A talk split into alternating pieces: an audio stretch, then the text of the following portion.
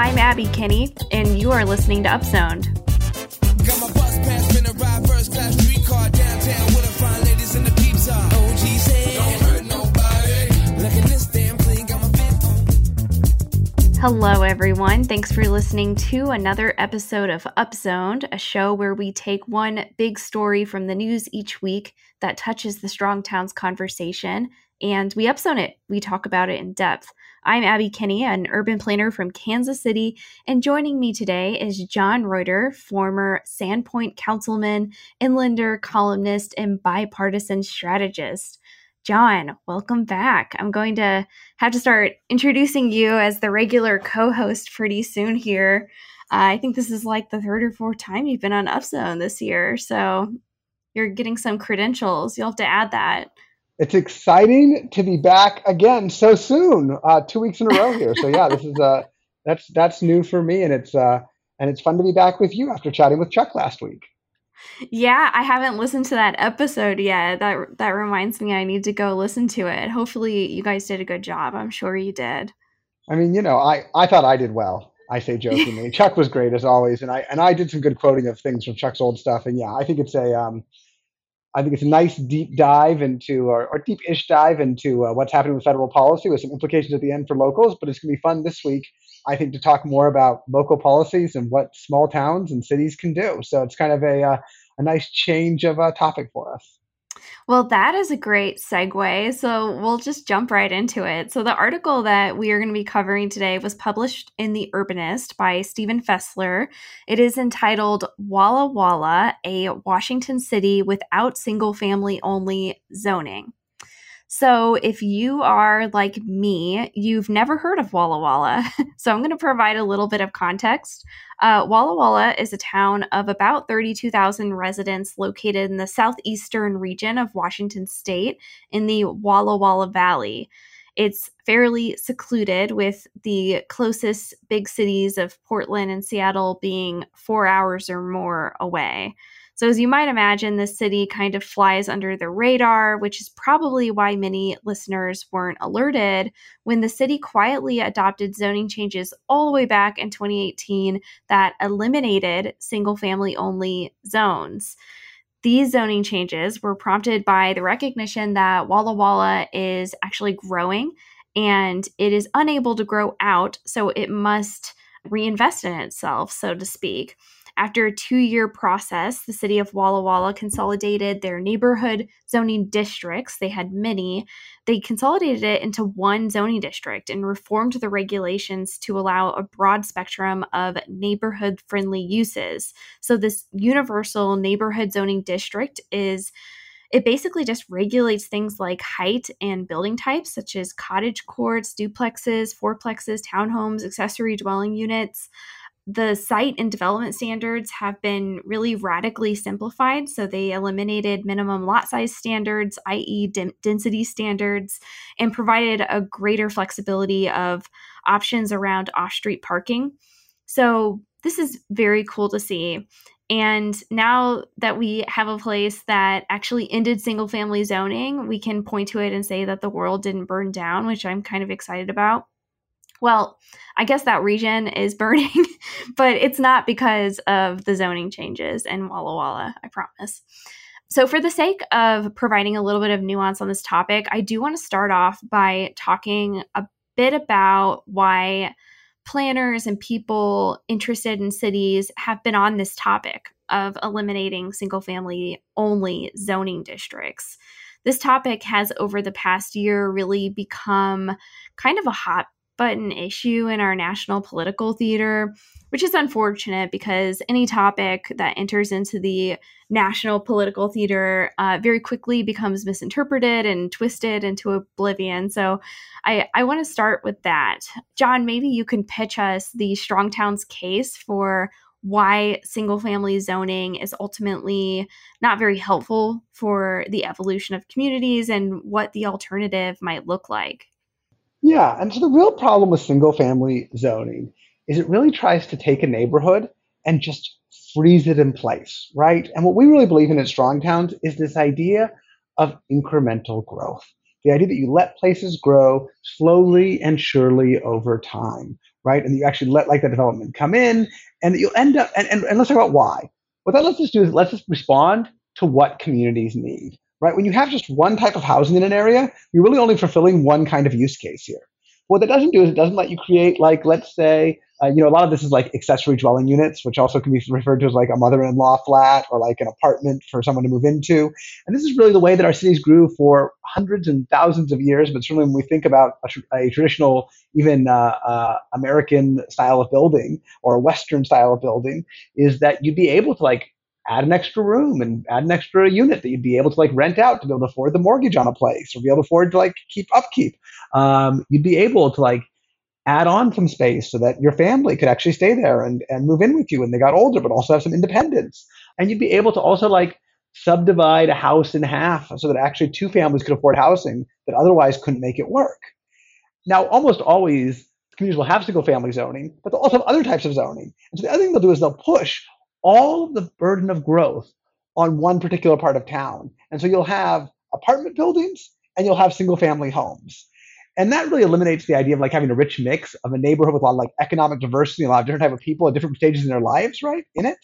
So it's not like major problem with this whole idea. And so instead of pushing all the growth to one part of town, the idea in Strong Towns is let's have that growth happen all across the community in an even way where no one bears the entire responsibility for growth, but no one has no change either, right? Everybody experiences gradual change in a community as it grows and thrives. So those are some initial ideas about why we think single family zoning isn't great and why the alternative of coming up with like some basic uses where just the next increment can go up can happen. And let me just emphasize this one more point here, which is it's not about taking single family zones and allowing apartment buildings in them, right? This isn't what happened in Walla Walla. It's taking single family zones and saying, you can add an extra unit. You can do a little bit more here. We're going to come up with patterns of growth that allow for a little bit more flexibility here in use pattern. We're going to let people build on smaller lots. It's those kind of things that are taking place here. It's not a wholesale change, which I think so often happens with rezoning, where the zoning is just dramatic. Because instead of relieving this pressure for new development over time by letting like incremental growth happen, we wait until it all happens in these giant big buildings all at once, and that feels really disruptive and makes it really scary. When the reality is it doesn't have to be, like we're seeing in Walla Walla. I think that hits the nail on the head. I mean, it's really about decentralizing who benefits from growth and how growth occurs. Because when you stifle growth, it's going to happen all in one place where the big apartments are allowed, and the people who benefit are going to be the people doing these big projects, the people who are able to actually rent out these units and build these units rather than, maybe a homeowner who has an additional unit on their property and can rent it out for some additional income. When you actually allow neighborhoods to adapt to these market pressures, it actually provides benefits to the residents that are currently living there. And I think that that's something that people don't often talk about when having this discussion, and the discussion gets so misconstrued. So I think that it's important to understand what the alternative looks like. I also think it's important to really consider like why people feel so attached to the idea of neighborhoods being frozen in time and having only one housing type, because, that's the environment that I grew up in. And it's probably an environment that many listeners grew up in. I think that for many of us who are a few steps removed from this conversation, ending single family zoning seems like a threat because we feel that subdivisions filled with one type of building are normal because we lack this long-term perspective that communities have been built to really have a diverse array of housing types throughout history. And we assume that the status quo of building subdivisions is normal and a natural outcome, when in reality, it's driven by market distortions. So, I think another thing is that single family subdivisions represent to many people the sense of stability and ownership, because in their first life cycle, subdivisions of single family homes really catered to like one type of customer, right? And over time that changes. And so I think it's important to understand that the people in neighborhoods are going to change over time, and in allowing neighborhoods to adapt with that is incredibly important. you know, and I think, you know, the alternative to building neighborhoods in this way is not to like start building the tenement housing of the 19th century. We've largely forgotten that neighborhoods can be built in many ways, and you can still have a strong, family-friendly, stable neighborhood that also provides housing for a variety of residents. Your neighborhood can have a single-family house for a first-time home buyer or families or single people. Or you can have duplexes that create a revenue stream for people who are the primary owner. You can have accessory dwelling units for a college student or an aging person who can live independently. You can have a walk-up apartment building, a small-scale walk-up apartment building that are going to help neighbors that aren't in a position to own or don't want to own or aren't ready to own. So the benefits of flexibility that really traditional neighborhood development provides cannot be overlooked. And unfortunately, many of us are just not very familiar with neighborhoods like that or conscious of what makes neighborhoods that we find interesting, the neighborhoods that people go to visit on vacation, what makes those neighborhoods interesting and are less open-minded when it comes to their own communities. I think all of that is exactly right. And I think there's something else that you said I want to go back to and like underline a bunch and like circle. And I don't know, this is how I tend to take notes. I have a lot of, you see my notes are basically illegible from all my underlining and circling. But that's not the point. The point is this, which is this idea around trying to build things to a finished state, right, is so much at the center of the suburban experiment, right? We have this with like the classic like Taco John's article, which people haven't read, they should go back and read on Strong Towns, which is the difference between Taco John's and this old and blighted block. And the whole analysis shows that the old and blighted block in this traditional pattern is actually worth more than Taco John's. And one of the big problems with like this new like fangled restaurant that's been built in this suburban style experiment way is that it's built to its finished state. It's never going to be worth any more than it was on day one. It's never going to be able to be reused for anything else than what it was built to be. It just is what it is, and we build it on day one, and then just over time, it just slowly falls apart and depreciates over time. And it's the same thing I do when you talk about a subdivision, where we have these big subdivisions, and we build every single house in the subdivision basically all at once, all at the same time, and then we're like, we're done. We did it. The subdivision's complete. And never should it change, and never should anything happen. But what that really means is just when you have it locked in that way, it means that subdivision is just going to slowly deteriorate over time. And we see this in a lot of suburbs now around cities, is how the suburbs are just slowly deteriorating now over time and losing value as time goes on. And actually, we're seeing people flee who fled to the suburbs, fleeing back to the cities where value is actually being retained more, right? And that's part of what's happening there. But why is that value created? It's because they're allowed to adapt and change. Right? They're allowed to be reused in ways that make more sense, that housing can actually change in ways to meet the needs of people today, to meet the needs of where the neighborhood is headed. Instead of having to just sit there and say, it's single family, it's all houses that were built at the same era, and now they fall apart. And that's the other thing, that like having changing single family zones to allow for gradual increases of density means that improvements gradually happen in the neighborhood. This town gets converted, but when it gets converted, it also gets fixed up. Right? Over here, I'm going to make an investment over here. And slowly you start to have different housing types at different levels of where they're at in terms of when they were built and when those repairs came in. And so now the neighborhood's not all edging at once. And by having neighborhoods where not everything declines at the same time really helps you avoid like decay, right? This is how we stop having these areas where we need like this big renewal effort to come in, by actually having them decline in this uneven way actually allows for the value of the neighborhood as a whole to hold together.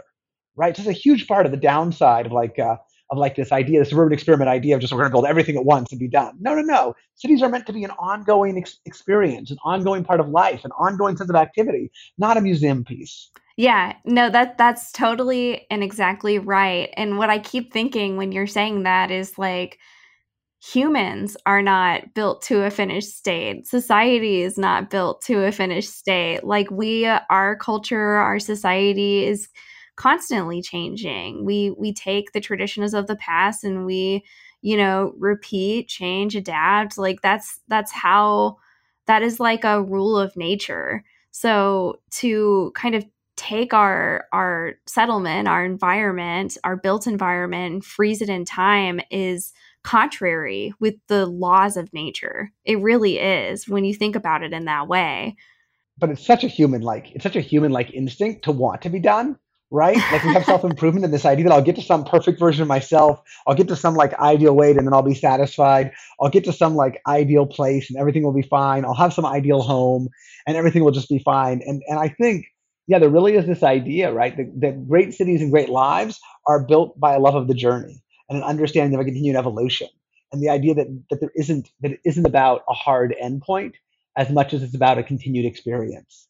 There's something really true about that, I guess. I think that's true.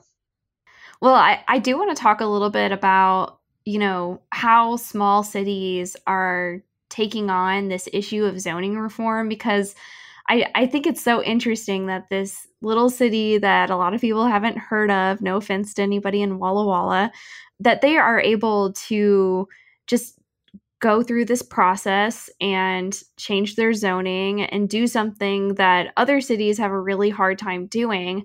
You know, I work with cities on zoning. That's one of the things that we do. And in my own practice, I've observed that many smaller municipalities are really more capable of improving their zoning standards and oftentimes are more open-minded to doing things creatively. And what I attribute that to is the scale of government with regard to both geographic area and population. And I don't know, like, I don't have the science behind that. I'd be interested if somebody does have some kind of way of thinking about that, because I think that there must be this like right size of city that enables them to be very nimble, because, you know, these smaller cities are able to be more flexible when it comes to reforming zoning, when it comes to having planning processes and really just managing themselves than mid and large scale cities really are able to, because large scale cities are bogged down by their intensified political atmosphere and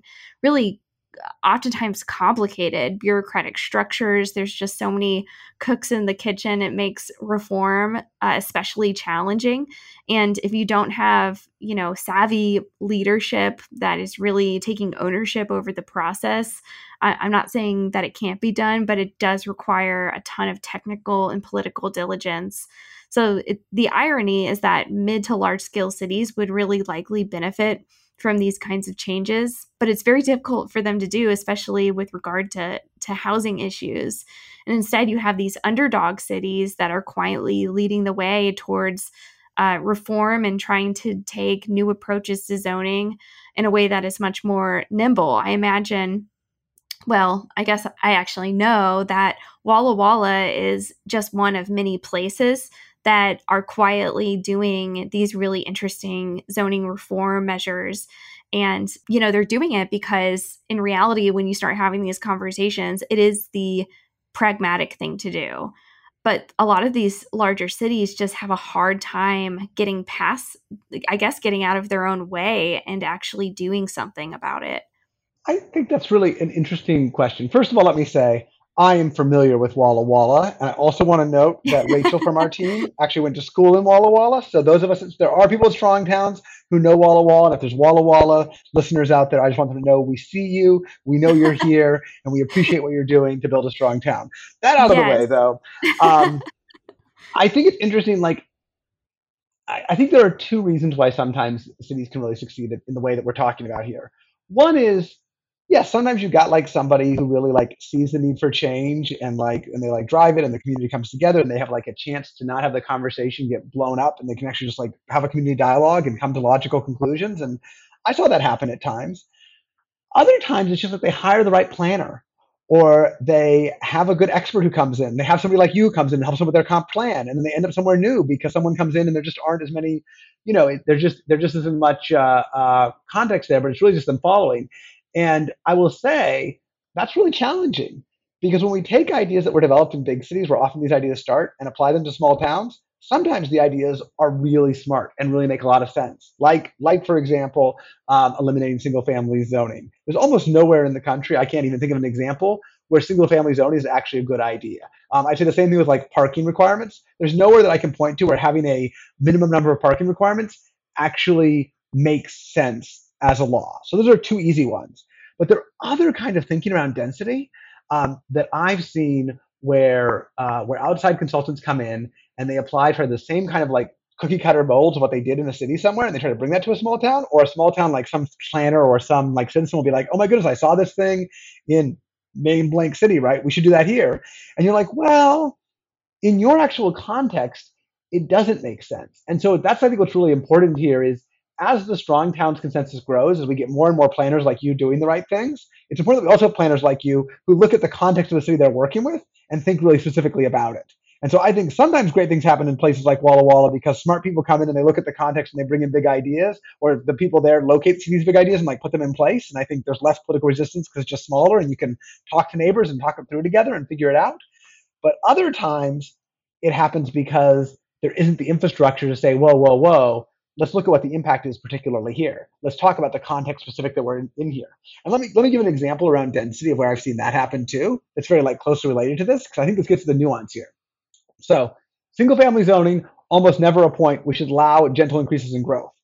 The other one I've seen in small cities, as small as cities of 5,000 and 6,000 people, is the suggestion of creating more hubs for commercial activity.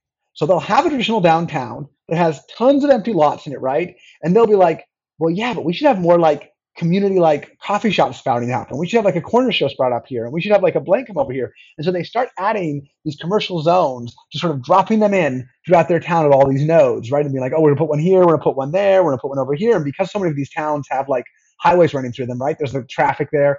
But what ends up happening is it actually decentralizes the activity. And so what happens is it actually slows the rebirth of their downtown by locating that activity in these other pockets of places there. And what you end up seeing is actually, unless you have really strict form-based zoning in place there, which I think can be helpful and not as complicated in these places, you end up actually like just having these suburban experiments happening all over your town that aren't actually getting you where you want to go. And so we're in a big city where there's so much demand for it. Like here I'm in Seattle, like we should eliminate single-family zoning in Seattle. And what is good is we have these neighborhood nodes everywhere. They make a lot of sense here because there's enough demand. Our downtown is already built out. There aren't a lot of places to build. And the places that there are to build, people are going to build there. The land's valuable enough. But in many of our small towns, that same use case isn't true. And so it's really important, I guess I would say, as people think about how to bring reforms to their town, that they look at the specific case, they look at the lay of the land, and they understand where they're at. And how are you building a strong town that has that strong traditional urban core, but also where everything is actually able to convert upward, where gradual change is possible. And I think that's the biggest trick with these things. And why I think small towns, especially smaller cities, whether it's 33,000 like Walla Walla or 6 to 8,000 like a Sandpoint, or, you know, all these various like the smaller towns can have where it can work, is that I think gradual growth, especially, people can get their hands around and it can become not scary because we can all talk about it together. And so often what people try to do when they do growth is they just try to jump to like an apartment building. And that feels really scary because that really is a change in how your neighborhood's going to feel. It's going to be adjust the street differently. It's going to relate to everything differently. It's going to be at a different scale. Whereas adding an accessory dwelling unit or splitting your house into a duplex or a triplex, but preserving the outside of it, right? That's not as dramatic. So anyway, just some thoughts there about the mixed blessings that can come with the ease of being able to adopt revolutionary ideas, some of which are great and some of which can be challenging, into these smaller town contexts. Yeah, well, and to your point about doing things in a nuanced way and having these conversations at the local level, I did want to get your thoughts about, you know, the idea of state preemption and abolishing single family zoning in that way, because we see that in the headlines. You know, we see, oh, X state abolished single family zoning. And when I see that, you know, I do have some concerns about state level preemption, because I think that that philosophy of governance can easily backfire because the political nature of the state level actions can really, I think, make people go on defense and misunderstand the discussion, and that, you know, the pendulum can really swing in the other direction when you start to do state level preemptions. And I think there's also a question of whether or not state level legislation can actually be implemented correctly in a technical way due to the vast variety of different local zoning codes and procedural structures. It's just, it's very complicated, right? And so I have a little bit of concern about when we do this at the state level and communities don't have the opportunity to have these conversations and really apply changes in their zoning at the local level. What are your thoughts on that? I'm curious what you think.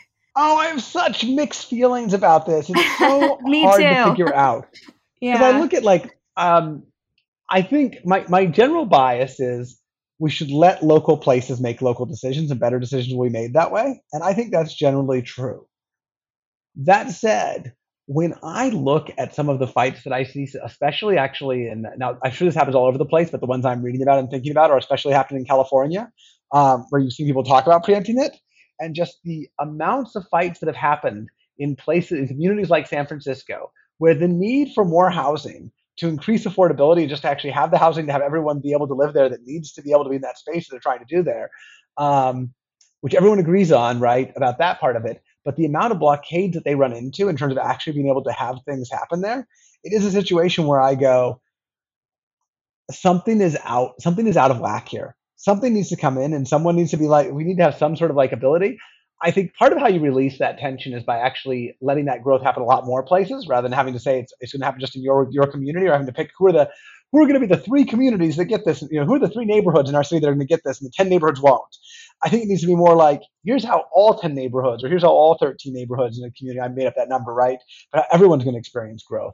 And so a preemption can potentially create that by having it go through in that way. But I don't know. I think it's an incredibly complicated and hard question for, I'm not even necessarily worried about the backlash. I'm also just not concerned that I'm concerned that policies around how you grow your towns often just aren't as effective when they aren't created to the local context. And while it would be a good idea to eliminate single family zoning and to essentially have a ban on single family zoning and just say, no, you can't have zoning that doesn't allow for some side of like, every zone should have the ability for some kind of like gradual increase in it, right? That should just be a true like factual statement there. Some flexibility. Right, but that flexibility should exist. I worry about mandating that at a state level and all these best practices that might make sense in a bigger city that may be put into a small town and not make sense. And I just think that's a really tricky dynamic there, because in this case, they're right. But in lots of other cases, I've seen state legislators be really wrong. Yeah. That's something that I would love to see a really good debate on. I would like to watch some really smart people debate that issue, because I think it's a really interesting one. I don't know where I land on it. My first instinct is that, and maybe it's because I'm young and naive, whatever. but my first instinct is that there is a role for local planning in this, and a role for people at the local level having these conversations around reform, and, having these things happen at these high levels, these state levels, can really create more backlash than was intended. So that's probably the biggest concern that I have. So. Yeah, it's really tough. I think these are the tough issues of figuring out where it goes. But I generally think that as a nation, we have not trusted local governments enough and not put enough into their hands. And that said, there are plenty of things that I personally actually don't think should go down to a local level, particularly some big issues around, I think when it comes to civil rights, you can't put them to a local level. There needs to be like common things that, there needs to be common understandings of what protections you're going to have as an individual as you travel across the country. Issues of environmental pollution that don't end in the borders of the cities. It makes sense that, hey, if there's going to go multiple cities, you have to figure something out. Interstate planning can't really be done at the local level. You actually have to do those across things. And yet, at the same time, when I think about some of these issues, and I think about even interstate planning, right, or even some of these issues that cross boundaries, I think, boy, there are ways that we could more locally situate these decisions and work with local people to have better results. There are ways we could think about how we improve aquifers at the local level. There are ways we can think about how we build roads and how roads go through areas that work better with more local consultation and more advice and regard there. So I think the balancing act is probably having state governments create systems that create nudges, but still leave a lot of power in local people's hands. They create broad rules around that, maybe create broad performance standards that zoning should like conform to, but don't come in and actually prescribe exactly what those zones should be. There's some balancing act here where we can give cities guidance, for example, requiring them to have strategic plans, right, and have to relook at those every few years that are really helpful without coming in and prescribing every detail. So there's some balancing act that we can come to here, but in general, we need to balance way more towards trusting local people and local neighborhoods and getting it down to that individual role of a citizen and the work that we do together to make our places great, and move away from a belief, from not just this happening in practice, but also this belief that everything important is going to happen in DC. And I think that's one of the biggest challenges we have right now is just waiting for people out in DC to solve all our problems for us. And I would say, look, there are important things that people in DC are going to decide on, but some of the most important things are going to be determined at the local level and are going to be determined at the neighborhood scale. And we need to embrace that and not have activists need to embrace that too, I think. Yeah. It's definitely a balancing act. And as a nation, we also need to be building more housing. And I understand how maybe housing advocates will say, well, at the local level, people are NIMBYs and they don't want housing to be built. And, I think that there is a way to change the culture around how neighborhoods evolve. And but there is a sense of urgency that housing needs to be built. So, again, I'd love if there's a debate out there that would be good, please recommend it because I'd love to see a good debate on this issue. I think we'll leave it at that. That's all the time we have for today. But before we conclude, it is time for the Down Zone, which is the part of this show where we can share anything that we have been listening to, reading, watching, anything that's been captivating our time these days. So, John, what do you have for us today? This book that I've been obsessed with this month that I hope I haven't recommended previously, but I might because it's just been like sitting with me here for a while, is The Sum of Us by Heather McGhee. And what her book is about is the idea that when we think about racism particularly, oftentimes we've gotten into these ideas of us versus them, of it's a battle between Black people and white people or multiracial battle here, and it's about some people winning and some people losing. And what she really argues is if you look at the history of this country, and you look at things like public pools, as an example she does of this, is how public pools got shut down when integration happened because people didn't want Black and white kids mixing. And what that meant is that nobody had access to a pool anymore, right? Everybody suffered. White kids suffered, Black kids suffered, everyone suffered. And that there actually is a toll. And while the toll of racism may be worse and often and is worse, always, right, on Black and brown people in our country, it also has harmed white people. And that the solutions to our problems are actually going to also help everyone be better off.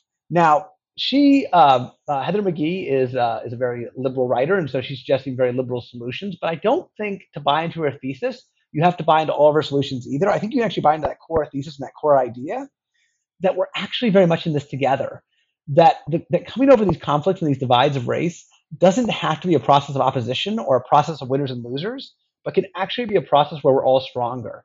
And it reminded me a lot of an article actually that Chuck wrote about reparations. And so this has actually been picked up by mayors and used as a model now to think about reparations.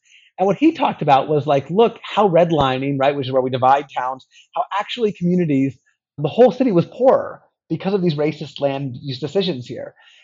And the reality is, by investing in these communities, by actually investing in Black communities and Black ownership and helping actually make reparations take place here, we can actually all end up wealthier in the end. The entire city will actually end up stronger. And these actual racist investment decisions or blocking of investment by banks made everybody poorer, not just Black families poorer, the entire city poorer.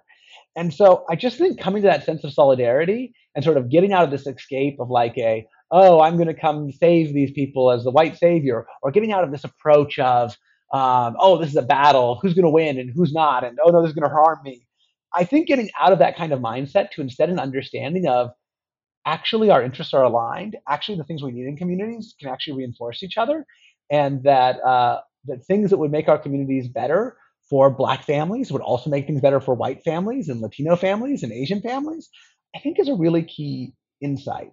and I think is an understanding that I think what I love about it is it both acknowledges the realities of racism and the harms that it's had on our communities, but also recognizes that the way out isn't about further dividing us, but finding a way to come together to solve these problems that are harming all of us. So I just find that really, I guess to me, that's like a very inspiring, important message there. And you can buy into the solution she offers or not, but I would argue that the solutions to all of our problems ought to be ones that lift up all of us. And that's what we ought to be looking for. And that's what I loved about that reparations article by Chuck, is what he proposed would certainly focus investment on Black communities, but the impact would be a better city for everyone.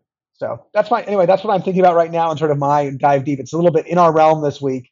It's not as fun or frivolous as I was last week, but that's just something that I've been thinking a lot about and trying to think about how we really create more unity in this country to do some really hard things and fix some really longstanding problems in our country together. Yeah. I mean, the sooner that we can all get out of this tribalist mentality of us versus them, winners versus losers, I think that is really the only positive way forward in this country. And that when you were mentioning that book, that I was immediately thinking about Chuck's article about reparations, that, you know, I think he uses Kansas City as an example in the article, and it, you know, it's really a Kansas City issue when you have an entire area of the city that was redlined. I mean, ultimately that hurts everybody. And so, you know, unity is incredibly important. So thanks for sharing that. I actually have something more frivolous and less insightful this week to share.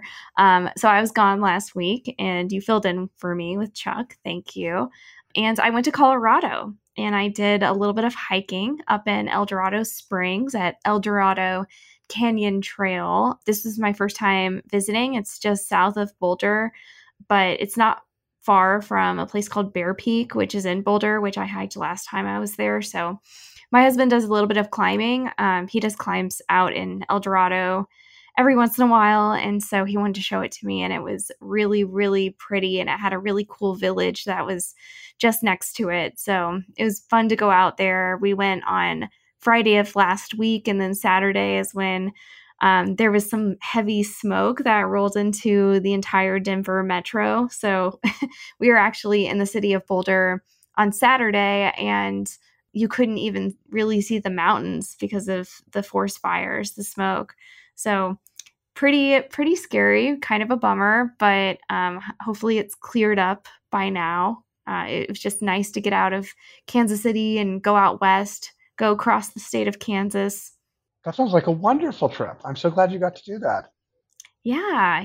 It just took a couple of days. I realized that I don't think I have like traveled anywhere. I guess I've traveled to St. Louis, but that doesn't really count for me. That's only across the state of Missouri, which isn't as far as going all the way to Denver. So it was nice to get out of town and go enjoy the mountains for the first time in a very long time. Yeah, no, it's feeling nice that the world is opening up a little bit again, that we're able to get out, see things. My wife and I went to a baseball game for the first time in well over a year earlier this week, and it was just like nice to be out and with people and to feel safe and to and just be out in the world again a little bit. So I'm recognizing that common feeling, and I'm excited to get out also into like a little bit farther out of the city and actually be hiking around again like you were. A little jealous. Well, yeah, you should definitely go hiking. Hiking is very good for you. It's outside and you get an opportunity to unplug and appreciate nature, which is probably one of my favorite things to do. That's what got me through probably the year 2020, is just being able to enjoy and appreciate the nature that we do have and in this part of the country. So very important.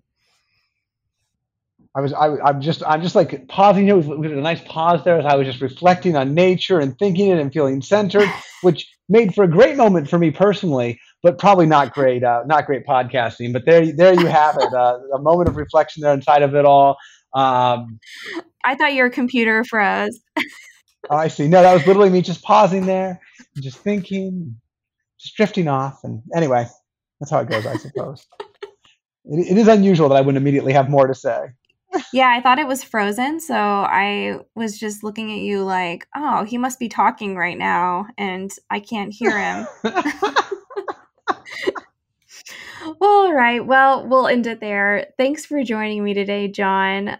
I appreciate you coming back on as, I guess I'll call you a regular co-host for now, because I'm sure you'll be back on as Chuck is, I think, traveling around and doing some speaking engagements. His book is about to come out, so that's very exciting. So I'm sure he'll be on and off for UpZoned throughout the fall season.